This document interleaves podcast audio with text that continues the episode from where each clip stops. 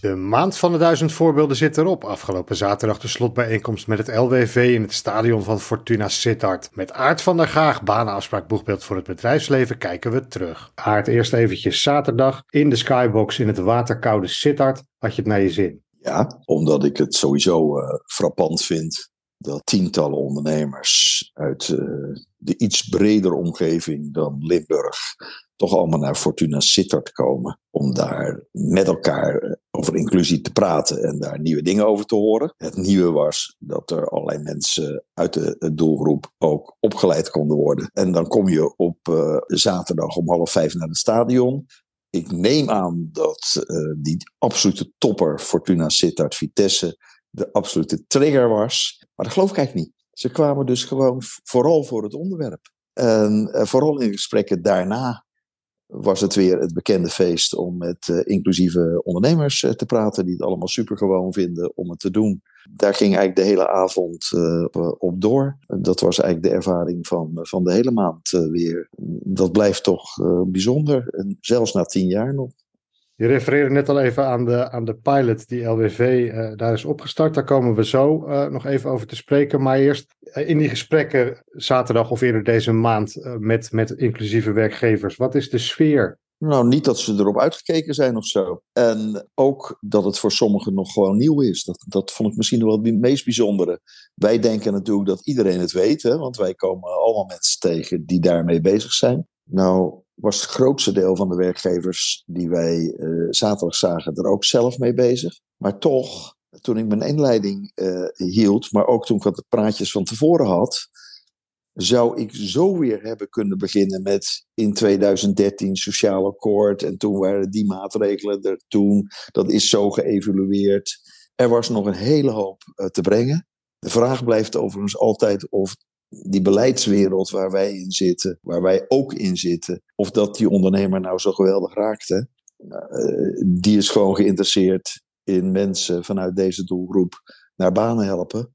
En natuurlijk willen ze, als ze daaraan beginnen, uh, niet gehinderd worden door allemaal uh, regelgeving en moeilijke formulieren, et cetera, et cetera. Dus we hebben na tien jaar nog steeds ondernemers die er weer de eerste stap er naartoe doen, die daarmee geholpen kunnen worden door ervaren ondernemers die elkaar daar dus ook weer ontmoeten. Ja, dat is voldoende reden om in bittere kou naar Fortuna te gaan, daar op een tribune te zitten, je leven te wagen op de wegen en uh, er gewoon uh, tussen te staan op, een, op een zaterdag.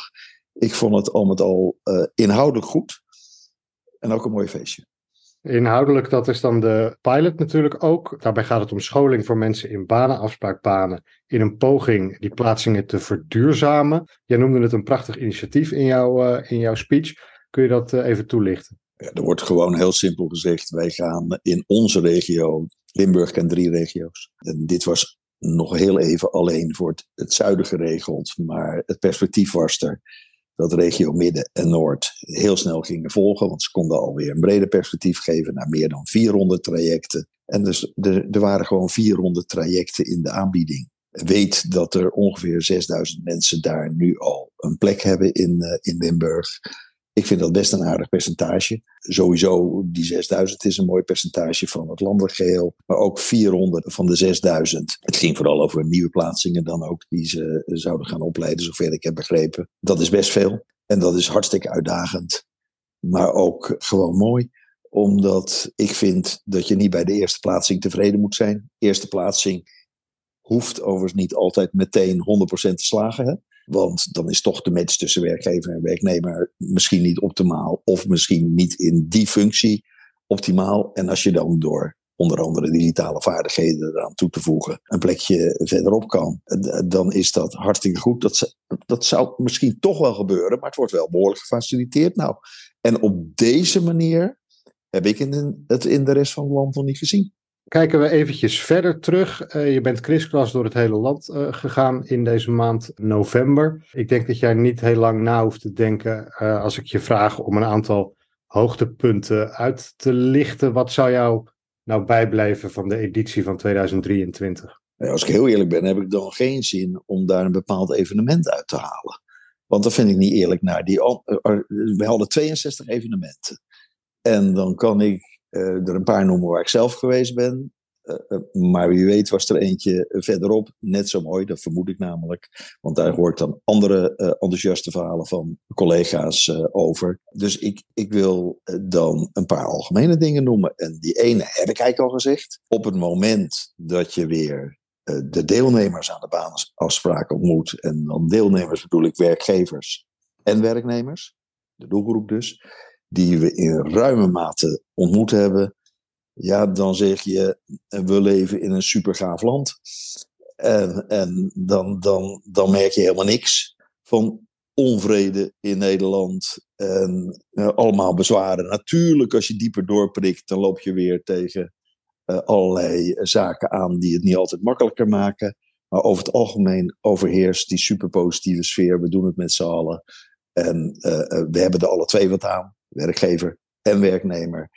En dan zie je gewoon dat er in tien jaar toch heel wat bereikt is. Want dat geldt gewoon dus meer dan 80.000 keer. Want 80.000 keer, hè, we zitten dik boven de 80.000 mensen die er nu in, uh, in werken. Nou, het tweede is dan al die organisaties en mensen die eh, dit meegeorganiseerd hebben. WSP's, werkgeversverenigingen, gemeenten die eraan bijgedragen hebben. Ik bedoel, het is iets collectiefs geworden, die maand van de duizend voorbeelden. Maar het is natuurlijk ook collectief, die banenafspraak wordt gewoon collectief gedragen laten we wel zijn, wij zouden met uh, de paar mensen die we hebben natuurlijk never nooit 62 uh, evenementen uit de grond kunnen stampen. Uh, daar, daar, heb je uh, al die regionale mensen voor uh, nodig. Nou ja, dat is super om te zien. Maar niet alleen om te zien, je weet ook dat dat dus bijdraagt om na tien jaar nog steeds dat vuur brandend te houden. Dat durf ik gewoon te beweren, dat dat gelukt is. En dan het derde element is die, zijn zeg maar al die beleidstafels. En daar pak ik dan nu omdat we daar ook middenin zitten, de politiek uh, in. Die we vooral uh, hebben gezien in hun columns die ze bijgedragen hebben. Nou ja, dan, dan weet je dat het in de tijd een schande was. Uh, dat het ooit verbeteringen controversieel verklaard werden. Want je kan je nog herinneren dat toen het eenmaal in de Kamer kwam, er zonder enige tegenstem het er zo doorheen schoot. De verbeteringen vanuit het breedte offensief van Tamara van Ark nog, uh, die jaren op de plank hebben gelegen. Maar je ziet nu ook, als het gaat over voornemens voor uh, verbreding van de doelgroep, het eenvoudiger maken van wet en regelgeving, dat de stemming onder uh, de Kamerleden, ook over dat belangrijke punt financiering, waardoor het allemaal wat makkelijker zou kunnen, eigenlijk eensgezind is. Ja, dan wordt het de proof of the pudding, of dat dan ook in de komende parlementsperiode waargemaakt gaat worden als die dingen op tafel komen. Met deze geluiden als achtergrond, ben jij daar dan optimistisch over? Kijk jij de kabinetsformatie in deze zin extra gespannen toe? Ik ga niet bedenken dat, uh, dat ons onderdeel daar een grote rol in, uh, in speelt. Arbeidsmarkt is een ondergeschoven punt geweest, überhaupt ook in de hele formatie. Onbegrijpelijk. We staan in een fase waar de arbeidsmarkttekorten uh, steeds groter zullen worden. Waar we een enorme dobber zullen krijgen om alle vacatures in de zorg, maar ook op allerlei andere plekken in de economie te vervullen. En daar wordt geen woord aan gewijd, maar er worden wel woorden gewijd aan onder andere migratie beperken. Terwijl als we dat uh, morgen zouden doen, kan niet eens, maar dat dan uh, het radenwerk stilstaat dus we zullen eerst arbeidsmarkt weer echt op uh, de agenda moeten zien te krijgen. Daar is uiteraard VNO, NCW, MKB Nederland zijn er enorme partners voor in de polder. En op het moment dat wij dan in beeld zijn, dan durf ik te beweren dat die Kamerleden uh, de goede dingen kunnen doen. Kunnen doen, nog niet zullen doen. Op het moment wanneer dat nieuwe wetsontwerp toch op hun tafel ligt, gelanceerd wordt en ze daar zonder meer ja tegen zouden gaan zeggen, ja, dan zit hier een diep teleurgestelde man. Dat kan ik je wel vertellen. Nou ja, dan hoop ik dat jouw kerstdagen niet vergald worden, want over 16 dagen gaan ze daar voor het eerst over doorpraten. En ik denk dan dat ze niet doorpraten, omdat er nog een heleboel andere dingen aan de orde zijn nu, voordat ze over dit soort uh, zaken echt gaan, uh, gaan praten.